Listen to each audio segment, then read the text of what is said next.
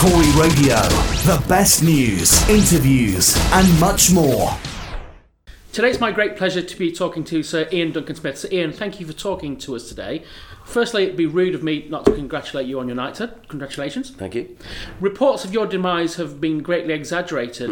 uh, we're going to talk about gambling, but first of all, I want to talk very briefly about how does it feel to be back here after being targeted by momentum?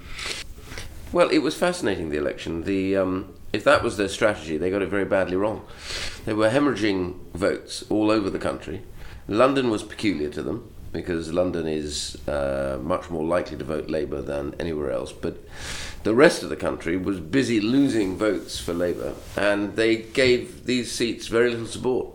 Meanwhile, in London, they had this ludicrous decapitation policy, myself and Boris, uh, and they flooded both our constituencies with people. I mean, on some occasions, I had hundreds and hundreds of them.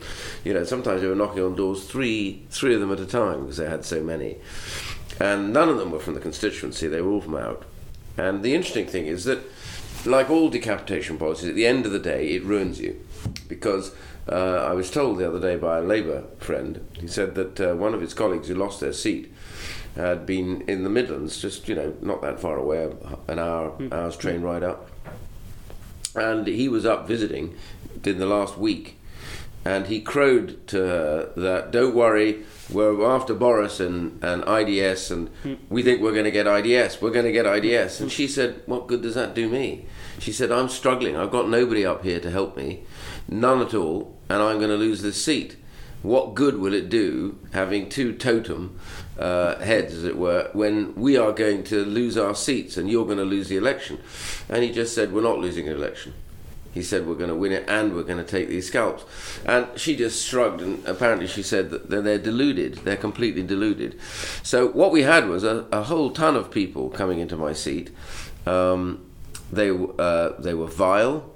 Uh, we had this ghastly kind of hate campaign gendered by these hardcore, hard left uh, people, um, and there were, you know, there was this decaying rat put through the post. There was spray painted. I had women volunteers chased down the street by a carload of Labour badge wearing men, threatening to catch them and smash their phones. This was at about seven o'clock at night. You know, really frightened people. Um, and we had people spray painting stuff, the same characters again and again. Uh, we had death threats, we had violence, threats of violence. Um, the whole thing was completely out of hand. But having said that, we had great support. We carried on. We knew what we had to do. I never doubted for one moment we would win the seat. Um, and because they threw so much at me, a number of my colleagues who didn't get any attacks from them won their seats. So I'm pleased. I recently did. You, you've mentioned sort of uh, what I call a line that's been crossed in politics. I recently did an interview with my 2005 opponent, who who is uh, now Lord Mann, who spoke about the threats that his staff Yeah. face, resulting in three people being s- sent to jail. You've just spoken quite forthrightly about the campaign. Do you think now a line? Across all of politics that a line has been crossed uh, with what people think it's legitimate to say and indeed do in campaigns and politics and to MPs and their staff. And uh, who's responsible and what do you think can be done? Well, there are a number of things got to be done. I, I did say to a couple of Labour friends, and I've got a lot of Labour friends here in Parliament, and they were all disgusted uh, about what's been going on in the Labour Party. uh, and also the fellow travellers that are all now back in. See, before they were all shut out by Neil Kinnock and by Tony Blair, these characters have all come back in, and they've and they've made the, the, the nature of politics very nasty. The second bit, which is really bad, is that uh, social media has encouraged this because they all think they're anonymous. So what you get and uh, so I'm told, I'm no expert in this, is that they all create these avatars. So you get one person may have ten avatars. So they what they do is they bounce everybody on social media into believing that uh, there are just hundreds of thousands of them. Actually, there's nothing like that. They're all fake addresses, strange characters. They're avatars, and some of them are bots. We think. So they what they do, what Momentum does, is creates this kind of groundswell. They think on social media. The truth is, most people don't notice it because most people aren't engaged in it. But it is pretty vile and abusive, and they they don't hold back. So. But my, you know, personally, it doesn't bother me in the slightest bit. You know, uh, they can threaten me as much as they like. but but do you worry for I know it's, Uh, for my volunteers, Yeah, I always yeah. thought, you know, this is the kind of stuff that you would expect would put people off. Actually, fun enough, it encouraged people to come and help. Mm, That's interesting. So what they ended up doing was sucking more conservatives into the seat to fight them, which was counterproductive for them. So and also put off a lot of conservatives. And those are the conservatives in my seat, those uh, members of the constituency who lived in the seat. Uh, if they knew about it, they were just disgusted by it. Now you're known for many, many things, but more recently you've been campaigning on the issue of gambling. I guess my, my first Yeah. couple of questions is how do you get involved? And then obviously you and, and with other parliamentarians were, were involved in the campaign against fixed odds betting terminals. What was it about those that particularly concerned you? Well, uh, I have to go back to when the Blair government uh, deregulated really the whole gambling industry in their bill, and I uh, I said at the time that if you do this, this will lead to huge personal human problems. At the time, you, sorry, at the time we were talking about super casinos, and I was opposed to those, but uh, in the sense that they will suck things in around them. But it, I also said the whole gambling industry uh, is not the kind of industry that unregulated is going to do good. Um, and of course, we lost. Uh, they got all their stuff through in the end, and uh, it's sat in the back of my mind. Now, I chair the Centre for Social Justice. Centre for Social Justice has included as its pathways to poverty um, gambling addiction. So we've been ahead of this. So when uh, Carolyn Harris came to see me, she was the Labour MP, uh, I think in Swansea East, she um, she's become a very good friend, and she said, "Why don't we join forces together and do something about it?" Your Centre for Social Justice, uh, I've got so many horrible stories from people, so I agreed, and we agreed that the number one starting point was the fixed odds betting terminal, which is is terrible, uh, and well was terrible. It's it's now much reduced, but we had a huge battle, she and I, uh, um, against. Um, uh, against the gambling companies uh, who wanted to, first of all, try and just reduce it slightly, uh, and the Gambling Commission, which seemed to be very toothless at the time. So this took us quite a while. We forget it took a, a, a quite a while. Tracey Crouch was on side as a minister, couldn't really say very much public. Um, and most of the ministers that I spoke to were on side about it. So we knew if we got the first battle done and won, um, uh, and Ronnie Cowan, of course, was also part of it, the three of us. Uh, and uh, wh- when we broke through that, we knew that after that we needed to move. And so we got that done. And then the next target we immediately said was to change our name because we're going to go after online gambling. Now, now on, on that subject, uh, one thing that, that people will say perhaps the bookies were accurate with is that they said betting shops will shut because of this. 1,200 have shut over the mm. last Yeah. year. Is there any? You're going now for online, quite rightly. So, is there any? Is there any danger that by shutting the betting shops, you've pushed people online, and that's as perhaps even more dangerous because they can bet 24 Well, hours if, a day? if we didn't want to take on online, then that would be a problem. But the truth is that although they said they were closing, there were quite a lot of betting shops that were already closing. There wasn't to blame for the fixed odds betting terminals. Uh, but when you think about it, the average loss on a fixed odds betting terminal was about £1,000 a time. Uh, and many of these, go and have a look where the betting shops were. They were all around the poorest housing because people who men particularly it's aimed at men would, would get their money you know if they were unemployed they'd spend it all in the betting shop. So the families didn't get any money. So there was a logic to this which said we needed to bring this under control. Uh, but it wasn't to stop there. Online betting is a saying. I'm not against gambling. Far from it. People want to put a flutter on some horses or whatever. That's fine by me. I don't have a problem with that. What I have a problem with is you go from people who bet you know, not all the time and don't lose money all the time to people, that, companies that then encourage those who bet to bet more and more, and then even in debt they turn a blind eye, and then they offer them all these inducements, the VIP rooms, the special tickets to football matches, all this stuff, because they are very heavy betters, and they also lose. Now, what was interesting, we discovered in our inquiry that we've held, is that they're very quick to shut down on people who win. You know, if you show any signs of over a period winning, they're not going to let you bet anymore because they don't like you unless you lose because you know you have to lose that's where they make their money. So they're very quick to reward those who bet big and lose uh, always encourage them. Hence you get these adverts for start your bet. Here's some free money, 30 quid or whatever. and then if you show a propensity to bet a lot, then they'll start moving you into the VIP rooms and special meetings, celebrities. And if you look at the advertising, the other thing, it's all aimed at young men. So, so the point was that we discovered that this was going on, uh, and the and and the way if you look at the way the advertising is shaped, it's to young men telling them, if you bet, you can beat the odds. You're smart. You're savvy. Only the smart ones can do it. And here's how you do it. And of course, it's very attractive. You know, groups of men on their telephones now in two seconds flat, putting new bets on in the middle of matches.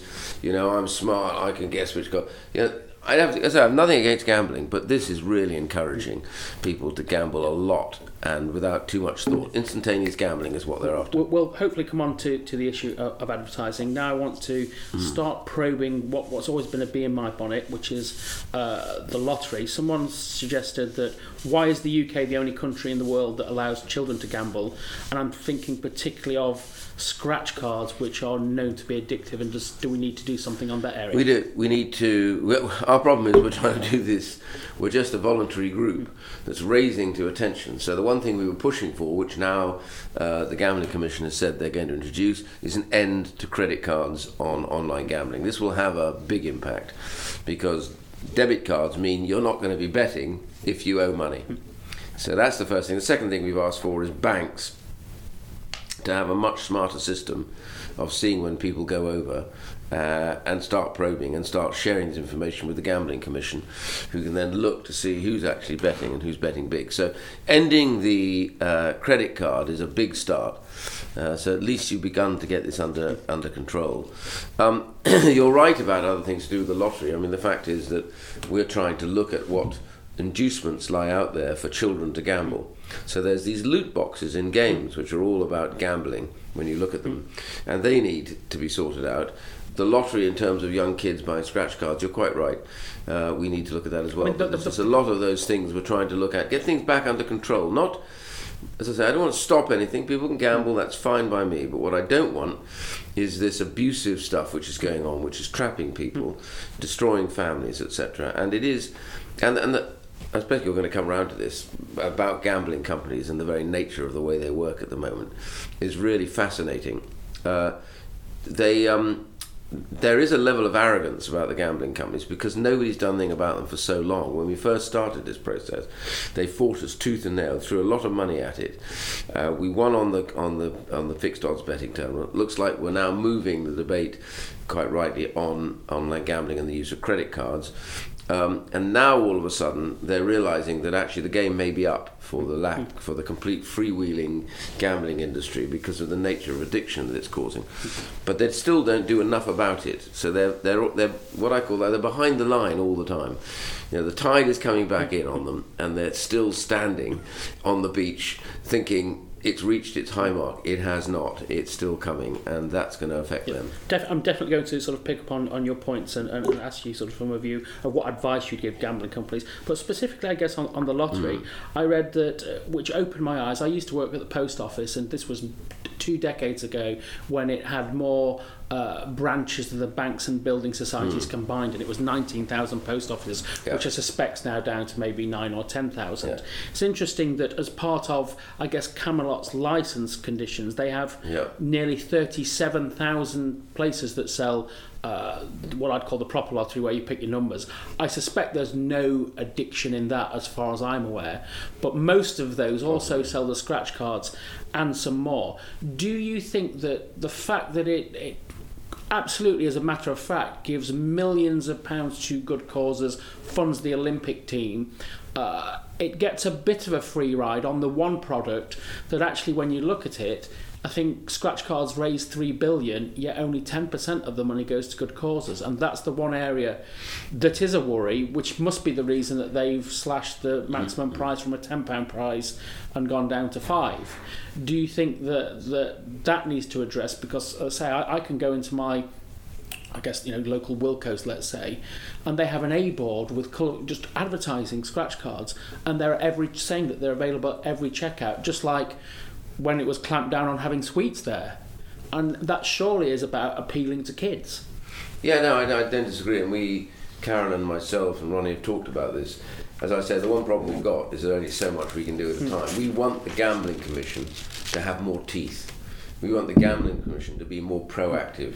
We want the Gambling Commission to start, not wait for us to press them, and it's us that's pressed them over online gambling and the use of credit cards, and they're now beginning to move on that. They're very slow, quite flat footed. Uh, so, my view is they need to be quite aggressive, would be the wrong word, but they need to nip all this stuff in the bud. So they themselves should now be looking at the lottery. Hmm. And I know people might, oh, that's going to be less money and you're all killjoys. But not really. We just want to make sure that um, we keep the levels of addiction hmm. down and manageable.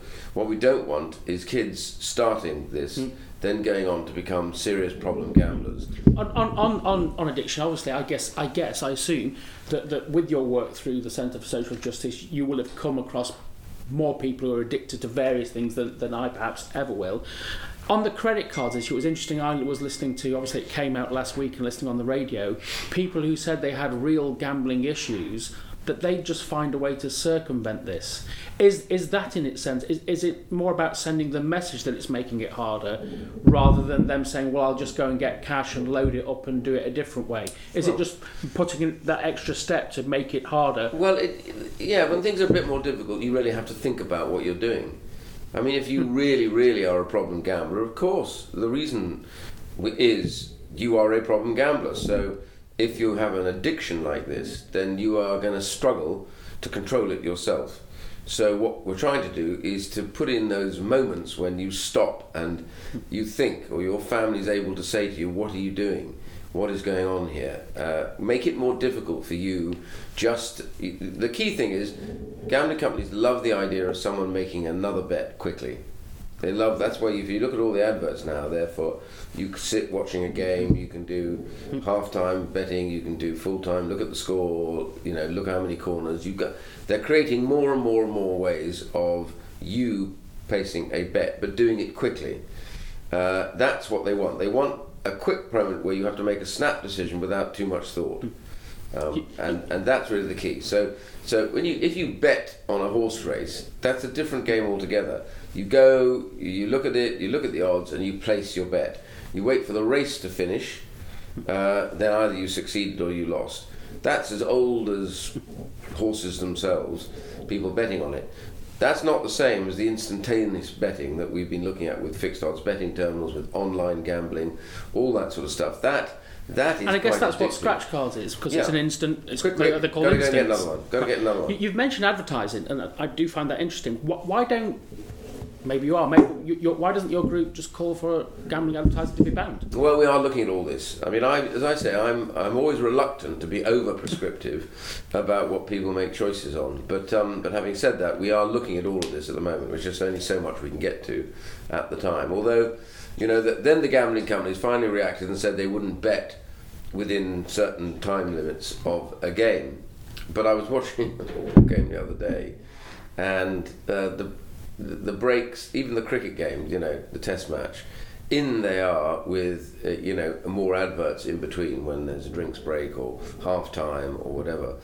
You know, we've got to try and make sure that. Um, people aren't the only way you can watch this, and therefore the FA's decision the other day was just astonishing. You know, they knew they'd made this decision a while back, and they didn't occur to them that they needed to revisit the decision because basically the, the whole issue of gambling has moved on. Instead of which they allowed it to go ahead, and it is a, an abuse to think that to watch a game you have to join up to a company or place a bet. Let, let me throw something at, at you uh, on, on that subject. Mm. Is there a difference then? I'm sure you'll think there is. With, for example, a local pub having an exclusive screening of football to make you go down to the pub to watch it, given that there's huge issues with alcohol, mm-hmm. then what I, I mean, it's been, as you say, it's been going on a long time that I've actually had a, had a, a gambling account and left ten pounds in mm. just to watch American baseball because I quite like baseball. So, so yeah, but I, actually, if I if I'm correct on this, the pub itself isn't exclusive. It'll be on one of the uh, one of the channels, maybe Sky Sports or whatever. So that pub may have it, but there'll be other pubs that have it as well. The difference with this contract with the FA was if you wanted to watch those games, those games would be covered only under this particular company who ran it or a group of companies that ran it. So my view is that it because it's so obviously a gambling, therefore there is an element of addiction. And you wouldn't have a problem with, which has always been the case, you've mentioned horse racing with regards bricks and mortar bookies that have solely exclusive television rights to horse racing. I have less problem with uh, with bookies on the street because people that go in there, watch it, they make their bets. That that's a slower process to my mind, and I'm not, as I say, I'm not against gambling. I'm far from it. I think you know, horse racing relies on gambling revenue and all those. I recognise that. All I'm simply saying is we're trying to cut out those routes to increased addiction and problem gambling. I'm not against gambling. Gambling, you couldn't ban gambling if you try. A bit like the prohibition period. Hmm. You, you know, gambling will be done full stop. If it's not legal, it'll be done illegally. I accept that. What I'm trying, what we're trying to do is just get the balance right, so that the gambling companies recognise that they have certain responsibilities in this. And up until now, it's been a free for all. Hmm. So you look at the profits on the gambling companies are astonishing, absolutely astonishing, and the amount they pay their chief executives. I mean, really is astonishing as well. So we just need to get this back into a reasonable place. Yeah. Uh, so that people, if they gamble, they understand the risks they run, but they understand while they're doing it, they have time to think about it before they then go and put another bet on. They understand that they have only so much money. Having fought many, many general elections, you'll have experienced this probably in every one because it comes up in every election. There always seems to be a scramble about how the NHS needs more money. Yeah. Certainly, com- always comes from our opponents. It needs more money. That's the only solution. But no one ever seems to ask, well, how much? Almost so that you can say, well, if we say that much, any other problems that aren't about money because it's not always about money. So, if I relate that to gambling, how much do you think gambling companies need to contribute towards responsible gambling me- measures, education, and treatment? And how do you think that compares against other industries with perceived ills? I'm thinking of now alcohol and obesity. Do you think something? Do you, do you think the industry needs to be say to, to be told, look, this is what this is what you're making this amount of money. This is what we as legislators think is an appropriate amount of money to cover what we see as a perceived ill in society. Yeah, they need uh, a lot more than they're doing at the moment. Is the answer to that question?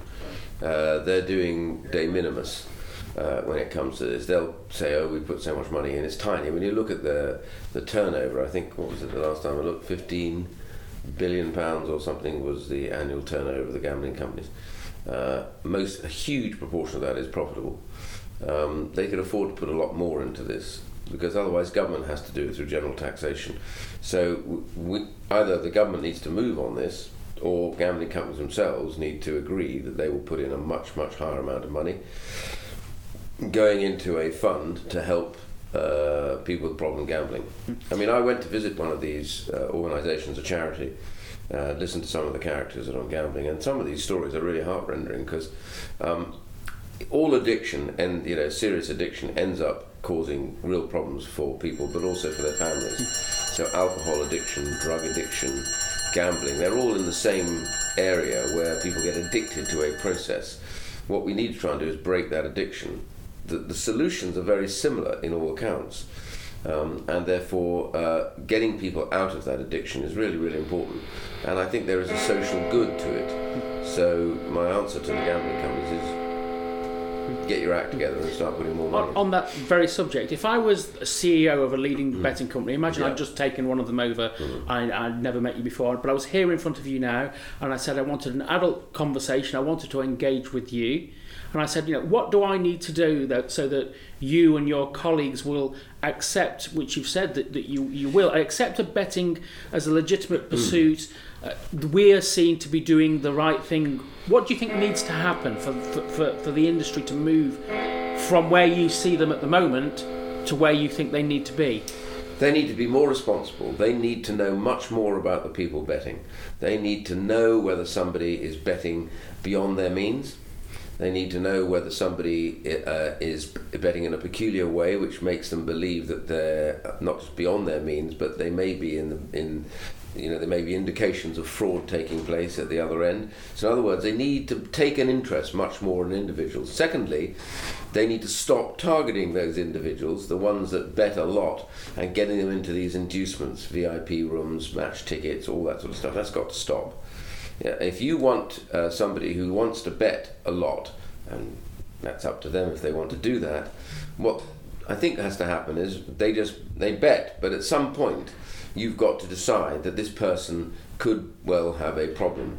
Uh, in other words, all the indicators are that you, there needs to be some kind of alarm bell ringing that says, "I think we need to report this individual and get some." So we need to see a link up where where um, somebody who's gambling a lot, eventually that information goes back to their bank. The bank themselves needs to know whether or not somebody is busy spending money they don't have.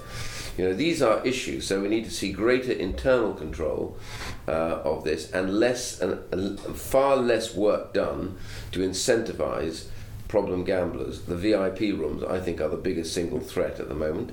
They need to be very clear about this. That those should shut down. There should just be gambling. I don't think the idea of putting people into VIP rooms on the basis that they lose a lot of money is a constructive or helpful way. And it's where they make huge profits, by the way, in the VIP rooms because they all do it now. They admitted that to me in the in the inquiry. Do you think you'd get a conversation? Oh, and by the way, more money, definitely much more support uh, for charities dealing with problem gamblers. Do you think you'd get a conversation offer like that from the industry, and would you welcome it? Well, we have asked already. Um, we had this. We had this inquiry the other day. Not all the CEOs turned up. Uh, I'm thinking of one particular woman who just refused point blank to even play a part in it, who is very seriously wealthy um, and has paid no interest at all in cooperating, contacting, being in touch at all. And on that, what do you imagine that are going to be the next steps in, in this campaign? The next steps are very much to pursue them over the VIP rooms, I think, um, and start looking at the mechanisms behind that and how the checks are taken out and how we can start to shut down on this process that makes genuine and serious profit. Uh, out of people who have problems. And do you think, or, or will indeed, will you be calling for government to take any action, be it Yeah. legislation? And do you see a timescale for this? I'm not a natural regulator in the sense that I think that uh, most things can be resolved resolved properly, but the government's got to give a warning now to the um, uh, to the gambling industry uh, that they're in the last chance saloon. That what's actually been going on for too long has been profit above everything else. And they have a social responsibility. Some people say, "Oh, I don't recognise a social." Well, I do. When you're when you're making money off something like gambling, or if you're making it off alcohol, or if you're making it off, uh, well, you can't say drugs. Illegal drugs are illegal, but if you're making it off something, which in turn uh, leads to problems, then you have a responsibility to deal with those problems. Uh, and particularly if the model you have, uh, which is quite similar between the alcohol industry and gambling, the model you have is to encourage people who drink to drink more, or encourage people who gamble to gamble more, and then you have a very strong responsibility to ensure that the fallout from that is dealt with. And I think so across all those boards, reduce that level of pressure on people to gamble even more, uh, and to actually make sure that you support those groups, and there need to be many more uh, who can actually deal with the problems as they fall out. That, to my mind, is what I would tell the industry.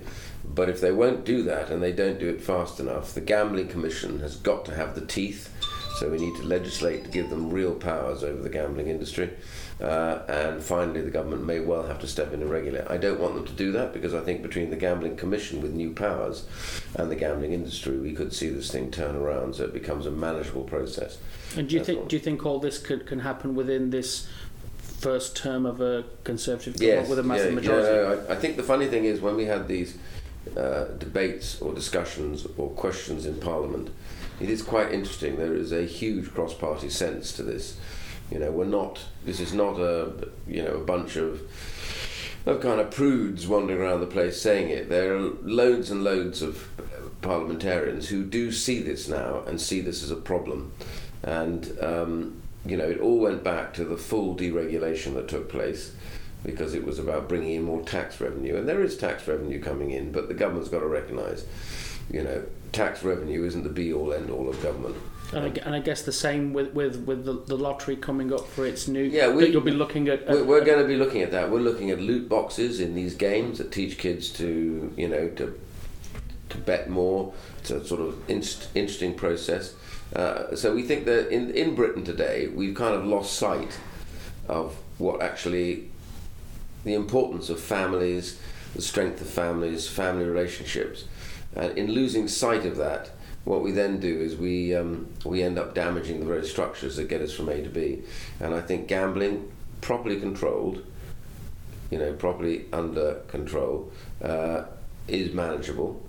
Alcohol under control is manageable. That's key. And I think, therefore, we need to look at what those companies do to ensure that they deal with those. Uh, we'd actually, the CSJ originally called for uh, a treatment tax on the back of alcohol some time back, to try and raise the price of, you know, the supermarkets, they dump the price of beer and, and stuff like that to get the men into the supermarkets. The reason why they do that is not going to make the money on the alcohol.